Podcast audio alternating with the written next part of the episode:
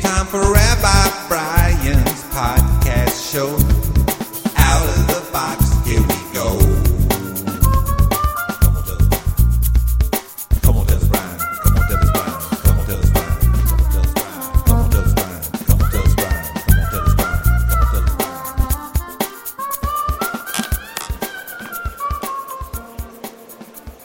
Hey there, it's Rabbi Brian. Glad you're listening to the podcast.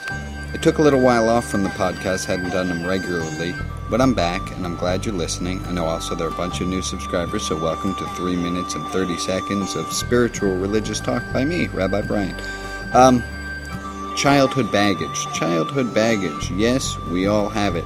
Uh, what do we do about it? We'll get to that in a moment. Let me tell you why I wanted to talk about it. I did a funeral for a woman, and let's call her Diana. Um, and Diana's brother, her sister, and her parents all told me when I was talking about them that Diana uh, struggled in her life uh, a lot. Uh, but all three also told me that when mom was pregnant with Diana, mom's mother died, and this was devastating to mom. So Diana never met her grandmother, her maternal grandmother, because she was in utero, and that that cause and effect, or just time. That that's when the grandmother died.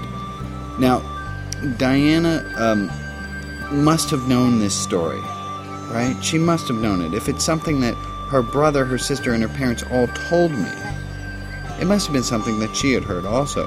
And I, I couldn't help but thinking, what an odd, strange, probably difficult effect it would have on someone growing up to hear that when they were in utero, when they were coming into this world, they took someone out. I know that wasn't how it was said, but that was implied, as opposed to saying, um, Diana, we named you after Grandma. She was such a great woman. We wanted you to continue on. It was it was this really negative spin to it.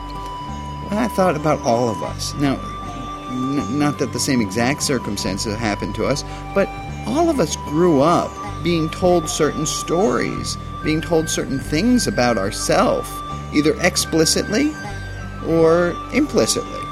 And we're all told in some ways that we're not enough, or we're told that we're not, uh, whatever it is, whatever, you know what it is for you. We all learn these stories. And I think about Diana and was she able, able was she ever able to see past this story that was given to her, this childhood baggage? And how about you? How about me? How hard it is for us to get past if you're always told that you're a mm, you're gonna think your whole life that you're a mm. So that's our thought for for this week. I I um I hope you have freedom from your childhood baggage. Have a garage sale, sell it. Uh, that's it. Tell people rotb.org. And I'm glad you're listening. With love, I'm Rabbi Brian.